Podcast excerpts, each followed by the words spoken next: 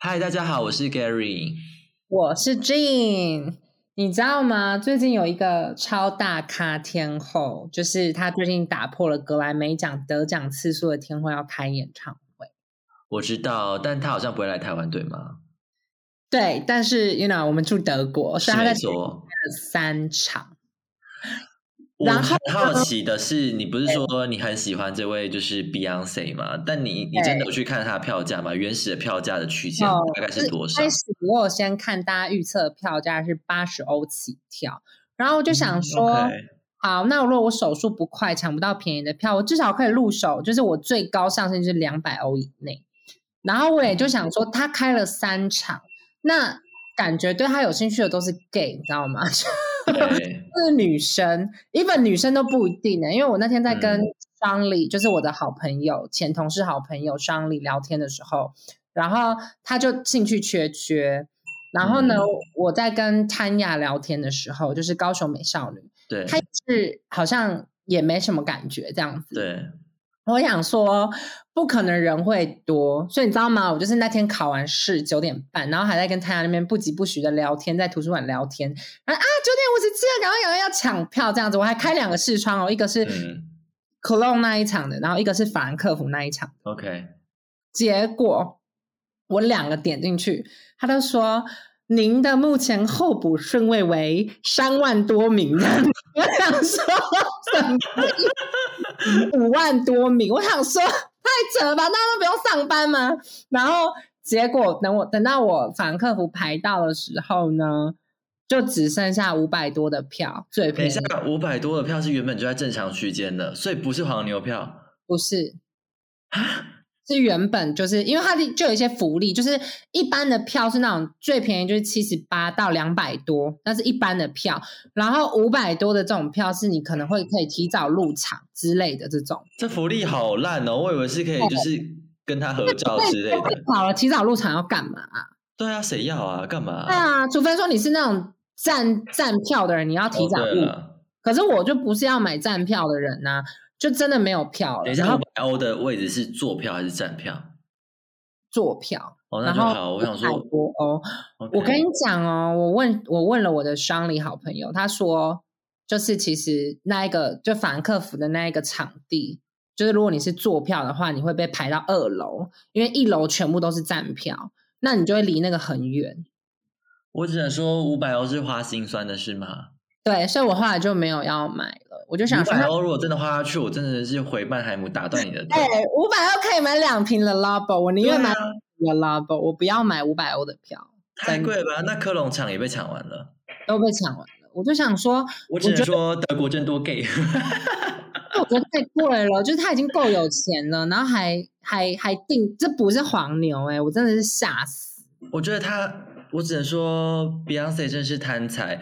哎，那为什么 Dua Lipa 可以这么便宜？我们就是二一年的时候去的，不是才七十欧吗？七十几欧，而且我们是买第二贵的票。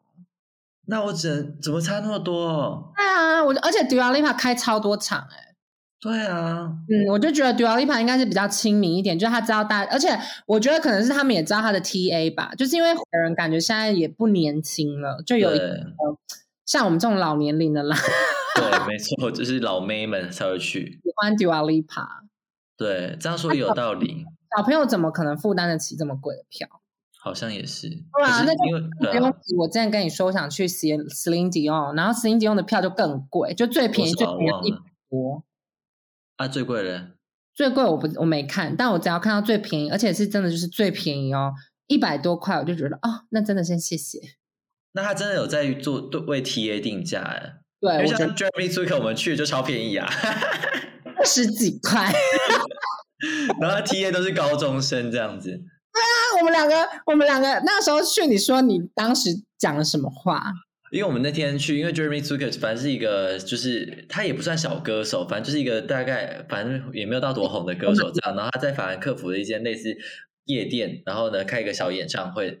然后呢，我们去排队入场的时候啊，清一色全部都高中生，你知道吗？然后我就跟俊讲说，我们来这边是拉高他们平均年龄嘛。对，而且你还记得吗？我当时又传了，就是我们去就是他去日本还有韩国开的那个片段给你，那个人多到不行、欸、哇，那个真的多到我想说，哦，原来他这么红哦。对，幸好我们是在德国，他没有那么红，在亚洲他好像很红。然后呢，我这一周啊是我的上班第二周，结果呢，对，就是成成功撑完第二周。然后我有一个同事，就是他也是储备干部，然后呢，他下周生日，可是他下周刚好要出差去美国。所以呢，我就只知道这件事情。呃，就那天就是一起吃晚餐的时候，印度女就印度女生的那个储备干部就说要送她什么生日礼物啊。我想说，那他们开就是私下送送吧，因为他们两个比较好。然后我才刚 入职不久，所以我就假装没听到，然后想说就是顶多会说这个生日快乐。结果呢，就是周五进办公室的时候，我的那个印度女生的储备干部，她就带了一个礼物来，然后呢就说哦，我们要不要一起分这个钱？然后我就想说，啊，你都带来了，我们就我我总不能说不行吧？就我说 OK 啊，好啊。他说是一个 柏林的熊，因为那个男生很喜欢就是柏林熊这样子。我就说哦，好啊。那柏林熊现在有多贵？就娃娃嘛。结果呢，殊不知他打开是一个就是艺术家，就是一个陶瓷的呃那个就是柏林熊这样子。然后呢，这个花样也就是独一无二的。一只要价七十欧，我听到的时候，我真是表情控管差点失败。我听到七十欧，我想说哇啊，这样子一个人不就是要负担大概因为除以三嘛，你还有另外一个人一起分，所以就二十几欧。我想说，真的是就是有点让我吓到这样子，因为我会觉得。我当然希望就同事生日开心，然后一起庆祝。OK，只是因为我们在前公司的时候，也就是俊现在的公司，我们基本上是没有这样子的文化。然后再来呢，一本是离职好了，送的礼物也是小米呀，小到不行。我收到的礼物是什么，你知道吗？是该公司的宣传文宣品，就是一些呃马克杯啊、笔啊、笔记本这样子。对，所以我就在想说，是不是？国际的，就是因为我们储备干部就是比较国际化嘛，所以是不是有点不想要遵循德国的传统呢？我是德国传统的捍卫者，对，所以我觉得有点吓到。那如果是你呢？我其实不太喜欢这样，就是大家结合起来买礼物送同学或者送同事，因为我会觉得就是压力很大，就是。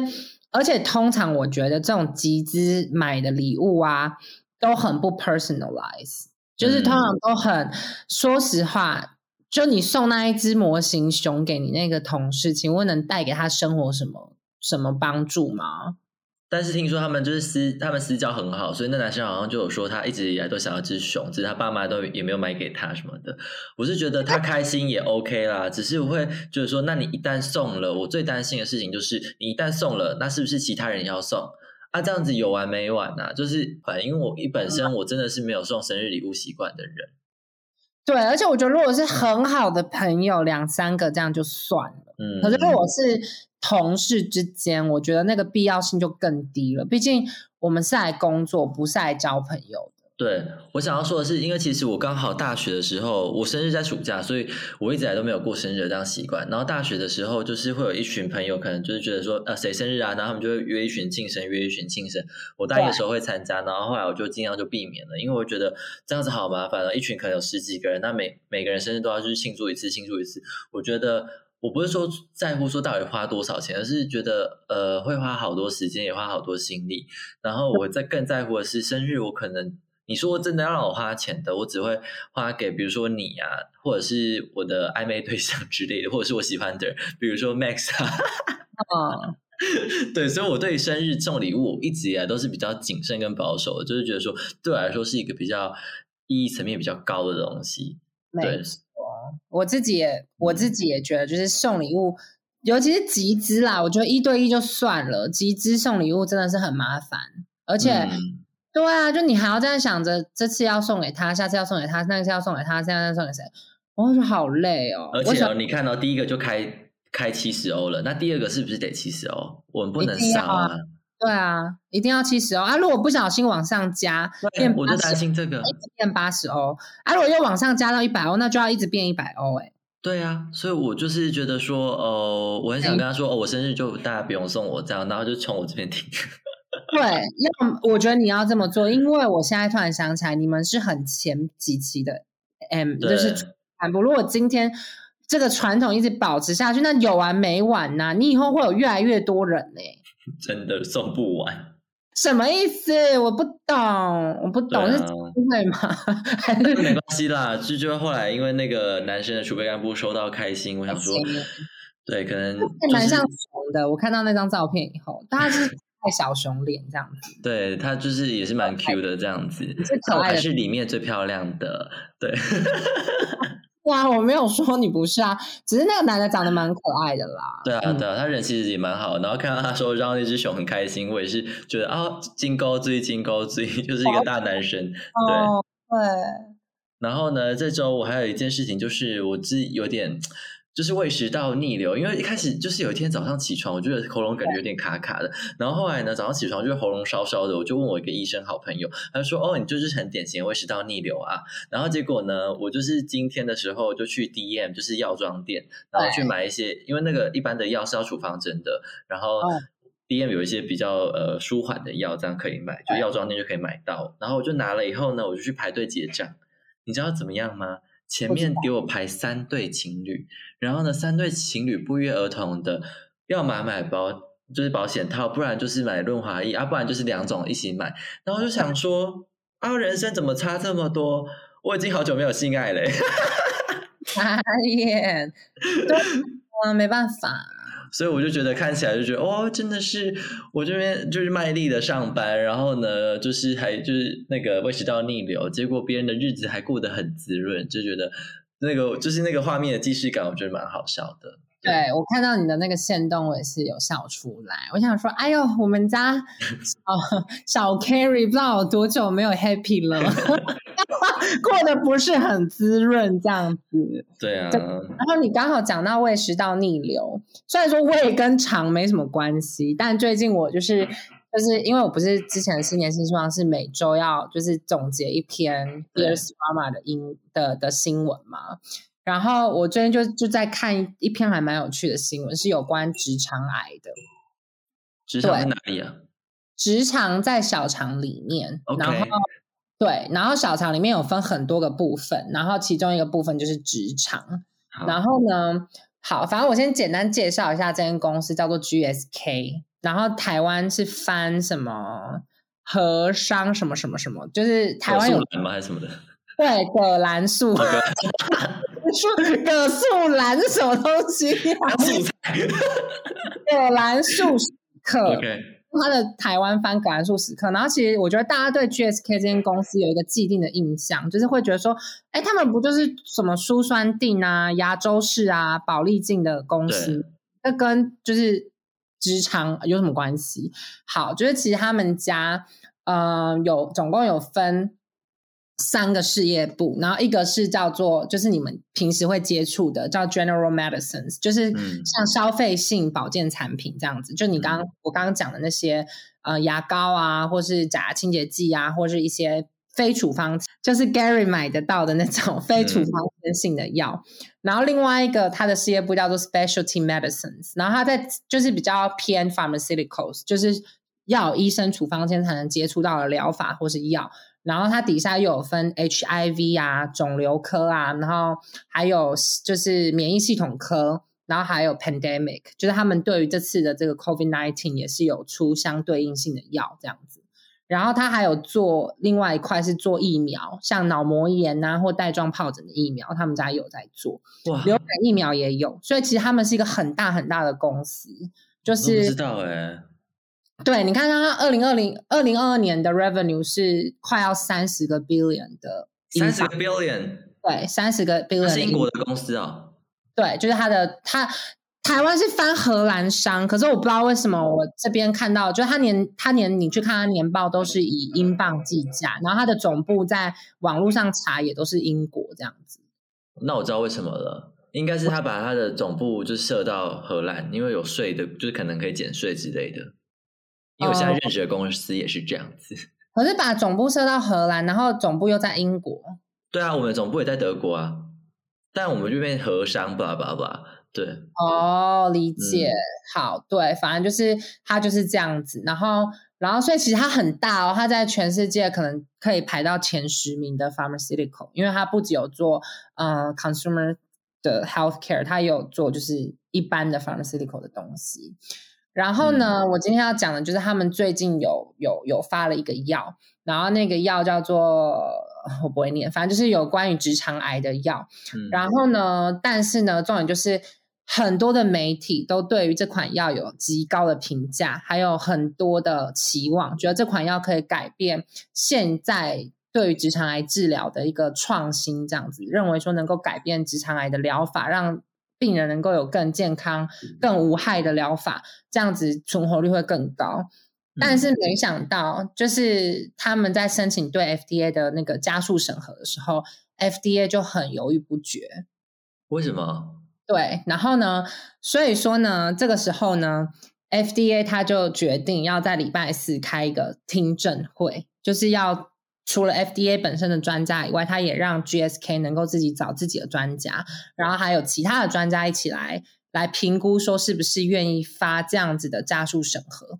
然后其实 FDA 就是我刚刚说什么叫加速审核，就是加速审核其实就是说，当你发现这款药它有突破性的创举，或者说它能够针对现有的疗法、现有的疗法。它能够更突破，或是说减缓很多很多大幅度的减缓输病人的不适感，然后并且延长他们的寿命的话，FDA 就会愿意让他们去走快速通过，这就像我们过海关一样快速过关。但是快速通关不代表说你就被审核了，你快速过关以后，你开始卖了以后，你后续还是得补上你原本一般程序该补的，就是嗯第三跟第四期临床试验的资料。就你，你原本没有补，他就让你先放，就先发行了，对不对？但你后续你都还是得补上。如果你补上的资料是不 OK、不合规的，那你就会被撤销。啊，OK，对。所以说，其实他现在是要申请针对这款新药的快速过关，然后这款药主要就是能够针对就是直肠癌去做一个治疗，对。然后呢，重点就是为什么 FDA 很，他现在就是很，you know，很 hesitate，就是因为呢，他认为说，就是 FDA 通常对于快速过关的要求，就是在患者已经用尽其他疗法，并且已经达到晚期的情况之下，我们才会更愿意，嗯，说。早期治疗的方法有突破性发展，我们才针对早期治疗的方法来做一个快速通关。不然，其实我们会希望说是中后期的药，我们来做快速通关，因为是更需要，对吧？对，没错。的话会觉得早期我有那么多的选择可以治疗，我为什么一定要给你这个快速通关？因为现有的早期疗法都是能够有效性的，就是。抑制癌细胞生长什么的，所以他们会要求会更高，因为它这款药是针对就是直肠癌早期去做治疗。所以说，如果今天在处理晚期的疾病，一个新药是在针对晚期做治疗的话，FDA 对于不确定性的接受程度会比较高。那因为今天这款药是针对早期的直肠癌来做治疗，所以 FDA 的的标准就会更高。哦，了解啊，对。然后 GS，而且再加上哦，GSK 这边其实这次的实验数据，因为你要做你要做加速申请，你一定要第一第一期临床的数据先出来了。然后它其实第一期临床实验数据是使用单臂试验，然后就不是我们平时想象的那种 placebo 实验，不是那种安安慰剂试验。安慰剂试验就是说，我会把随机的把药分给随机的病人，嗯，有些人会拿到安慰剂，有些人会拿到药。那我们再去看实测的效果。如果今天这款药跟安慰剂，就是实验组跟对照组比起来的话，有拿到药的病人是实际上真的是好转很多很多很多很多，那这样子这款药才会过，不然这款药就不会过。然后单臂实验就是指我们没有这个程序，我们就是每个人都是有放药这样子，而且它的样本少到什么，你知道吗？一般的第一期临床至少都要三十到两百位病人。可是 GSK 这边 给出的数据只有十四位病人，为什么那么少？对，因为这是一个罕见的癌症哦，这是是癌癌罕见的。就是怎么讲呢？好，全美国在二零二三年 FDA 统计会有四万六千人得到就是胃癌，那哎不是胃癌是肠癌，那肠癌里面又只会有三趴到二十趴是直肠癌，那量还蛮多的啊，很少，因为算下来每年。只美国那么多人哦，只会有一千多个人。OK，对，所以其实是取样数据非常少，因为这一千多个人，有些人可能已经不是早期了，已经是中晚期了。那我们又要是在早期就要发现，那其实这个癌症也很难早期发现，因为 FDA 就会觉得说，你现在是要治疗早期，你的实验数据就要是早期的病人，你不能拿中晚期的病人来用早期的药，然后把这个数据给我看。嗯，了解合理。他们现在就觉得很，这就是他们就有提出一些呃化学的。paper，然后还有一些教授来帮他们背书，说就是这十四位出来的结果是能够 generalize 成，就是一般的流程走下来的结果是会相符合的。然后，所以当时的听证会大概就是辩方跟反方就会会彼此的，嗯，就是你知道拉锯这样子。然后最后妥协的情况就是说，GSK 他们这边有决定说，嗯，如果我现在这个 acceleration 过了以后。我会加强我们的对第一期的病人病人追踪，再加上我第二期、第三期，我会扩张我们的病人人数到一百位，然后并且做完整十二个月的追踪跟治疗，然后治疗完以后三年，我们还要看他有没有复发什么的。就是这为什么这这个新闻会比较特别，就是因为通常啊，FDA 的听证会通常都是在看说你这个一你这个药有没有效。或者说你这个药有没有，呃，有没有确定能够帮助病人改善生活什么叭叭叭？但是他们这次却一直在讨论，说是你之后你要怎么追踪，跟你之后你要扩张多，就变变得有点像是在规章上面做制定，而不是在真的讨论说这款药到底有没有效。哦，了解了。对，这这个听证会就很特别。然后我刚刚看了一下，就是大概礼拜四的时候，嗯。哎，不对，礼拜五的时候结果就出来了，最后是以八比五的票数通过，就是说让他们快速通关。然后也在同一天哦，同一款药，因为这款药不只能用在呃直肠癌，它也能用在其他癌症，所以说也在同一天呢，这款药用在子宫内膜癌的加速批准就变转换为完全批准，就是说它加速批准以后的所有流程跟文件都补上了，而且都过关了，所以它现在这款药也可以。完全批准，就是说子宫内膜癌是确定可以使用这款药，但是直肠癌就是现在在加速批准阶段也过了，就代表说它可以开始生产、开始卖。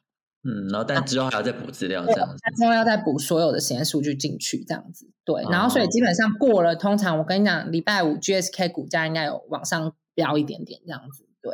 哇，哎，我不得不说，我们的节目真的是好有内容哦。自己说，是直肠癌的成因，但我觉得这讲出来，大家可能会想睡觉，所以 让好不讲不讲，就讲就是大概的内容这样子。对，讲一下啦，因为我也很好奇，你说好呃，就是诱发直肠癌的原因是什么？除了基因以外，对，其实最主要就是基因。哦，谢谢。对，没有没有没有没有，就是它最主要就是基因，然后是为什么会有这个问题呢？就是说。嗯，它其实你在看的时候，它会说是发生在什么叫做什么微卫星不稳定性，或者说微卫星错配修复的时候，才会造成直肠癌的问题。然后这是什么意思呢？就是说我们的基因有分很多，我们的基因体有分非序列跟重复序列。然后重复序列又有分局部分布跟分布分散分布，然后分散分布又有分简单重复序列跟散布重复序列。这个太 太低调。然后是维卫星呢，你就把它想成是它是一个重复数量很多，然后贡献性很高的一个一个基一个一个一个呃序列，所以说它可以是很好用来判别种族跟跟血液遗传的一个一个分子，所以说。它对遗传学来讲是很重要的，也也因为它的重复性很高，变异程度很大，所以在变异的时候，它可能会发生一些错误。然后，在它变异发生错误的时候呢，这个时候就会造成，因为我们人体有一个修护机制，我们有四个修护蛋白可以去修护变，就是基因变异之后产生的错误，我们可以去改变它，我们自己会修复它。但是为什么直肠癌很容易发生？就是因为呢。这个四个蛋白发生异常，他们没有办法去修复产生缺陷的基因体，那这个时候就会变成是就变错了嘛？那错的时候就会造成基因的以码突变，然后就会引就会引发你的肿瘤会更容易的被显现出来，然后就会诱导癌症发生。然后所以其实基本上子宫内膜癌、卵巢癌、胃癌啊、直肠癌这种肠癌，很多时候都是因为基因的错配修复。就是说，它没有办法去修复已经错误配对的基因，那就会导致癌症的复发。嗯，好，了解，非常的专业，我真的是，哎，这个高中生活生物也没教吧？我在想，然后这是我自己自己查的，然后，然后药厂还有另外一个大新闻，真的是大到我惊到下巴掉下来。是哪个新闻？因为我真的是哭死哎！就是你知道我的本性就是什么，帅哥在哪我就去哪。所以呢，就是你知道，现在就是 C，就是罗氏药厂的 Pharmaceutical Division 底下的 CEO 叫做 Bill Anderson，但其实他本名不是 Bill Anderson，他本名是 William Anderson，但不知道为什么大家都叫他 Bill Anderson。然后 Bill Anderson 呢，在今在礼拜四吧，重磅就被就是被 Bayer 就是拜耳药厂就是贴出消息公布，他将成为下一任 CEO。等一下，我有个问题，他原本是。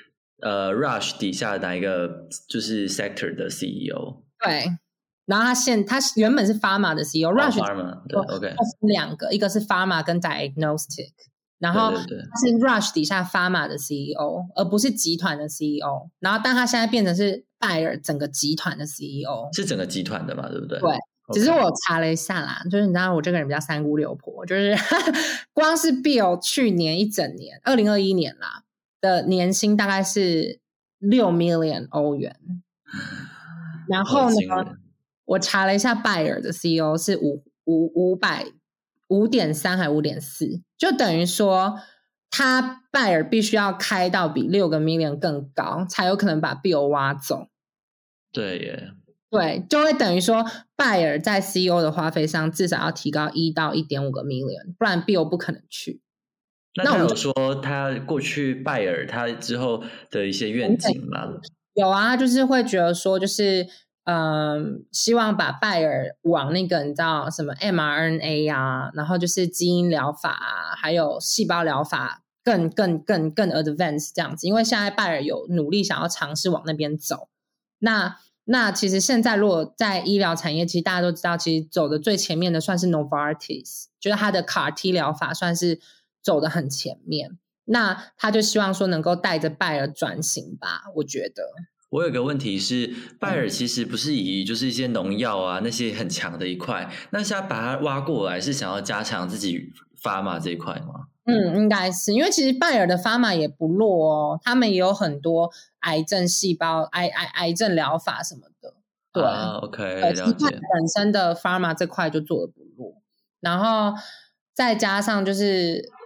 对，就他想要帮他转型，然后我要讲什么忘记了。好，哇，这集真的是好有 好有深度哦，真的是深度来的，我措手不及。没有，可是我真的觉得大家不会因为 CEO 帅就想进那间公司吗？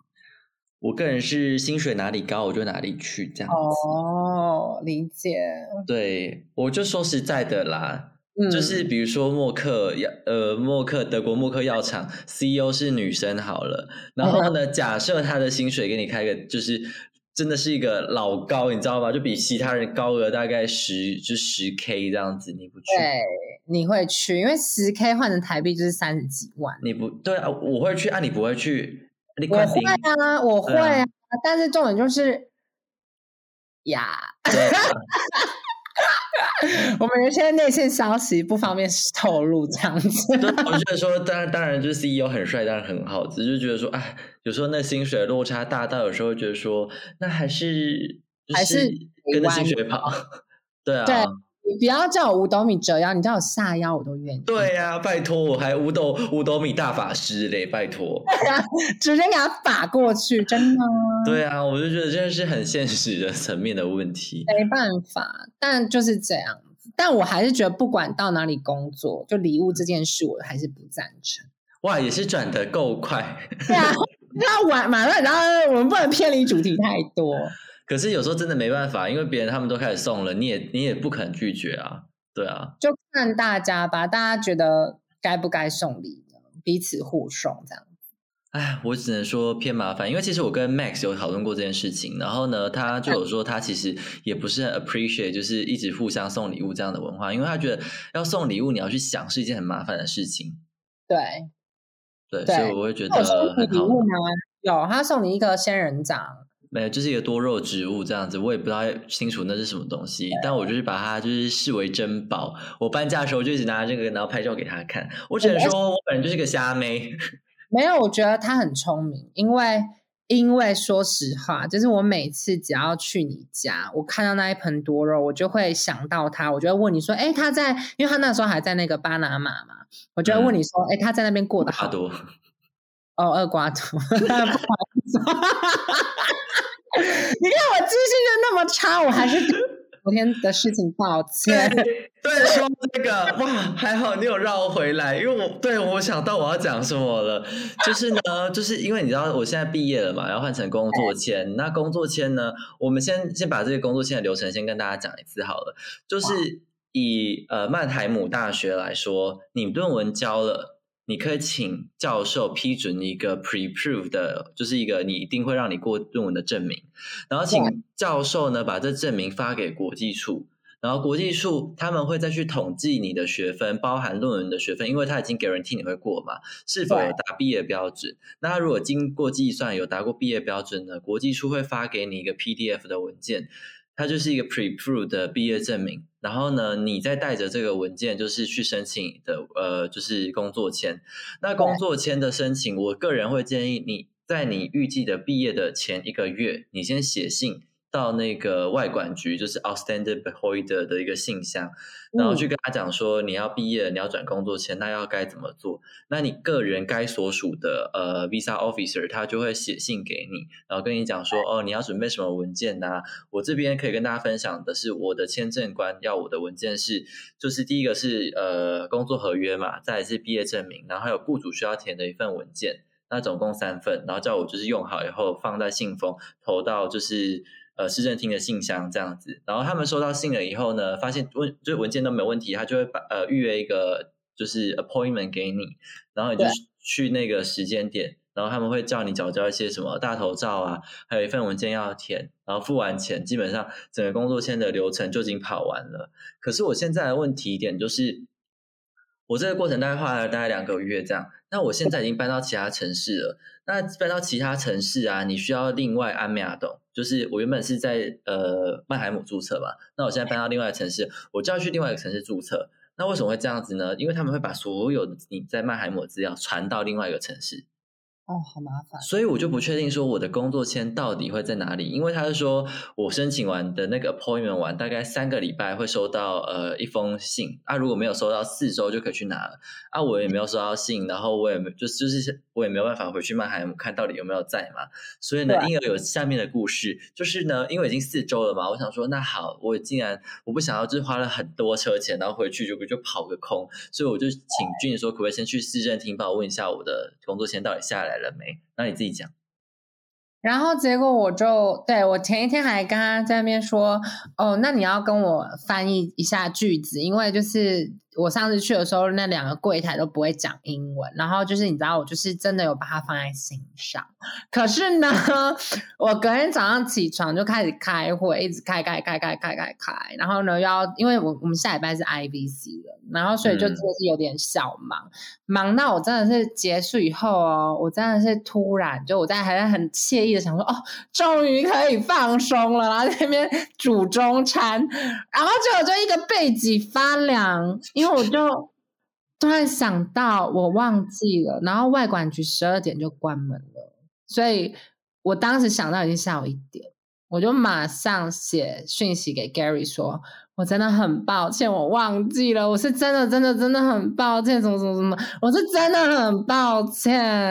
我我知道，而且重点是前一天晚上啊，我刚好在跟他聊天嘛，然后我就跟他说：“哦，你这样要帮我去看哦，因为我真的是很我很容易就是焦虑跟紧张，因为这很重要的签证嘛。”然后呢，我就是跟他说：“哇，很紧张。”然后跟他讲完了以后啊，我就当天晚上就把那个曼曼海姆市政厅就是所有的 email 窗口，我觉得有可能的，我都把信件都发了一轮。然后结果呢，就还好这样的举动，因为我就隔天的时候就收到了其中一个窗口，就回我说，呃，我的签证是到了，只是呢，我不确定是不是罐头讯息，因为看起来很像，因为也没有署名这样子，所以我个人也不确定，不过我已经订好车票，就回去看了，之后再跟大家 update 我没有收到成功收到我的签证，因为真的是超级麻烦的。我那时候来我这个新的城市入籍的时候，我就问他说：“那我签证会在哪里？”他说：“呃，应该会在曼海姆，因为你在那边申请的。可是也不一定，因为可能你的东西也会迁过来，所以呢，他说他也不确定。然后我想说啊，你也不确定，然后我也不知道，那谁知道？所以呢，我就是其实。”对于这这么重要事情的那种不确定性，我就觉得好烦躁。虽然我签证还有一段时间才会过期啊，只是还是希望签证的东西还是赶快拿到。所以就是也是给大家一个参考，就是如果你之后要申请工作签呐，然后你有有空间跟雇主斡旋你 on board 的时间，你就往后拉吧。就是你可以就是比如说我是毕业后一个月，然后就 on board，但我觉得。抓两个月，因为你两个月你可以待在继续待那个城市，然后呢，成功领到你的工作签以后，你再开开上心心的去上去上班。因为现在我拿到的是一个 f i x i o n b e s h i n i 工，它是一个就是过渡期间间歇性的一个就是签证就对了，然后他只有为期六个月，然后他发给我的是找工作签，那大家一定会觉得很奇怪，为什么你？你就找到工作，为什么不是工作签？因为呢，找工作签也是可以工作的。那因为他也没有把我的合约那些整个流程跑完看完，所以他不能就是发给我工作签，所以他就先发一个就是找工作签给我。因为在德国读书，然后毕业的外国人都有十八个月找工作签的时间啊，因为我那个只是见就是一个过渡期，所以只发六个月。所以那个六个月的，就是间歇性的签证也是可以工作的。所以我现在是合法工作的，所以请大家不要乱举报。就算举报也没有也不 care，因为你是合法的。我是合法的啊，我是合法，所以就只是说拿到工拿到找工作签其实是可以工作的啊。我突然想到，因为我同事啊，他那时候他就跟我说，他其实拿到是找工作签，因为他在呃拿到 offer 之前就刚好就是先毕业嘛，然后就先去申请找工作签啊，结果呢？找工作签下来的那天的隔天，他就拿到 offer，然后他也懒得去换了，所以呢，他就现在上班到现在也都是拿找工作签。那他之后要去换会蛮麻烦的吧？感觉是不会，反正就是有合约，然后只是我有想到一个点，是因为你拿到工作签了以后，在德国毕业的学生，我记得反正就是两年，你就可以去转永居嘛。那你现在拿的是找工作签，那是不是说你是不是要得从拿工作签的那一刻起才算你工作的时间？嗯，对，所以哎，没有，好像是看没有，他是看你的缴缴税缴税缴几个月啦，他是看缴税证明。OK，所以不是看签证时间，不是不是，他是看缴税证明。哦，OK，因为我后来有问那个，就是我的同事 Cecilia 小姐姐，她就是说，主要还是看缴税证明。哦，那这样就没有这样的的的的问题。对，只是就你可以，我这样不能讲脏话，就很麻烦啊。因为我觉得就是就是你一一次找工作签，跟你要就你找完工作签，你还要再去申请一次工作签，跟你一次申请工作签，就 工作签当。比较比较方便，因为你就一次就就好了，你不需要分两阶段，你知道吗？对，因为找工作签只给你十八个月啊，通常工作合约会超过十八个月嘛，特别是储备干部，通常都是两年这样子啊，所以你在十八个月内，你又得再去跑一次。那如果他发给你的工作签的时间长度，通常是你的工作合约的长度。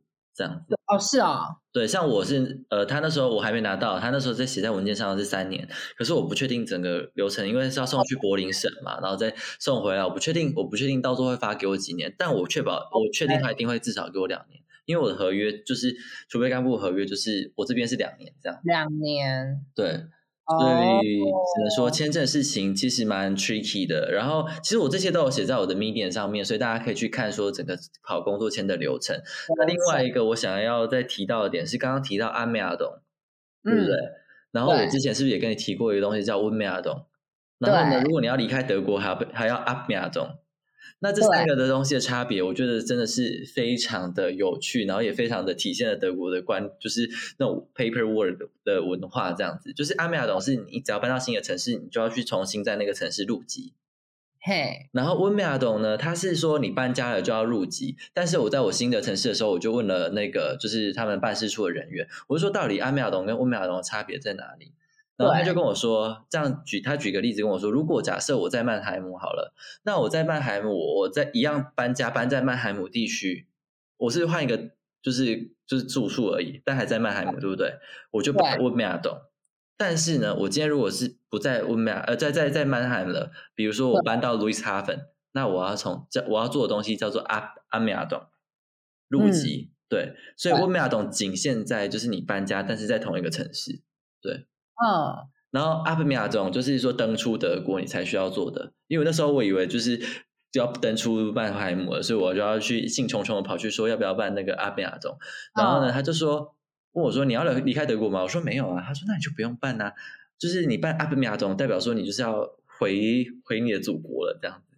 那你现在要去那个你住的那个地方办什么吗？要啊，我要做入籍啊，就是阿米亚洞啊，所以说你德国，你你曼海姆这边就什么东西都不要，登出，自动登出，对对你只要去那边做一个 Amazon，它就帮你自动从曼海姆这边移过去。对，没错，对。理解。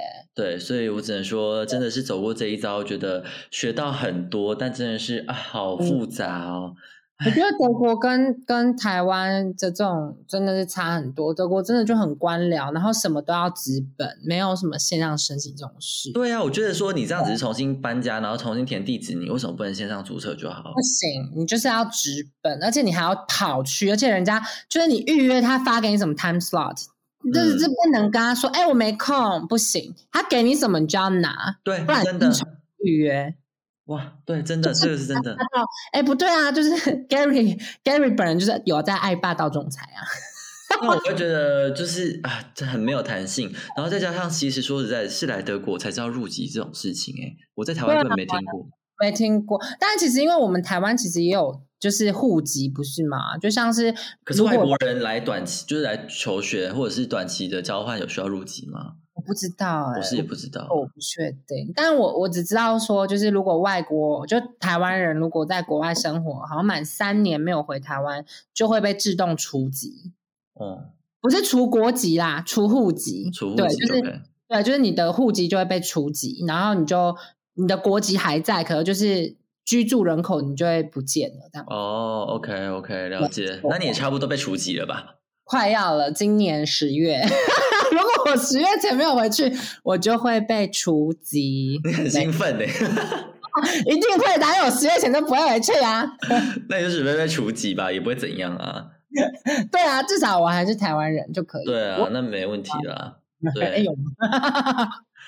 对，反正总之就是呃，这周就就是一些签证的事情啊。然后我觉得我们这集真的是非常有意义。如果真的把它听完的人，我跟你说，吸收很多，而且不排除我们之后可能就会安插，每次就是安插个一些呃药厂啊，或者是生计相关的新闻跟大家分享。因为我觉得我们不仅要谈话，我还是希望带一点。这集就先到这边，那我们下集见。好的，拜拜，拜拜。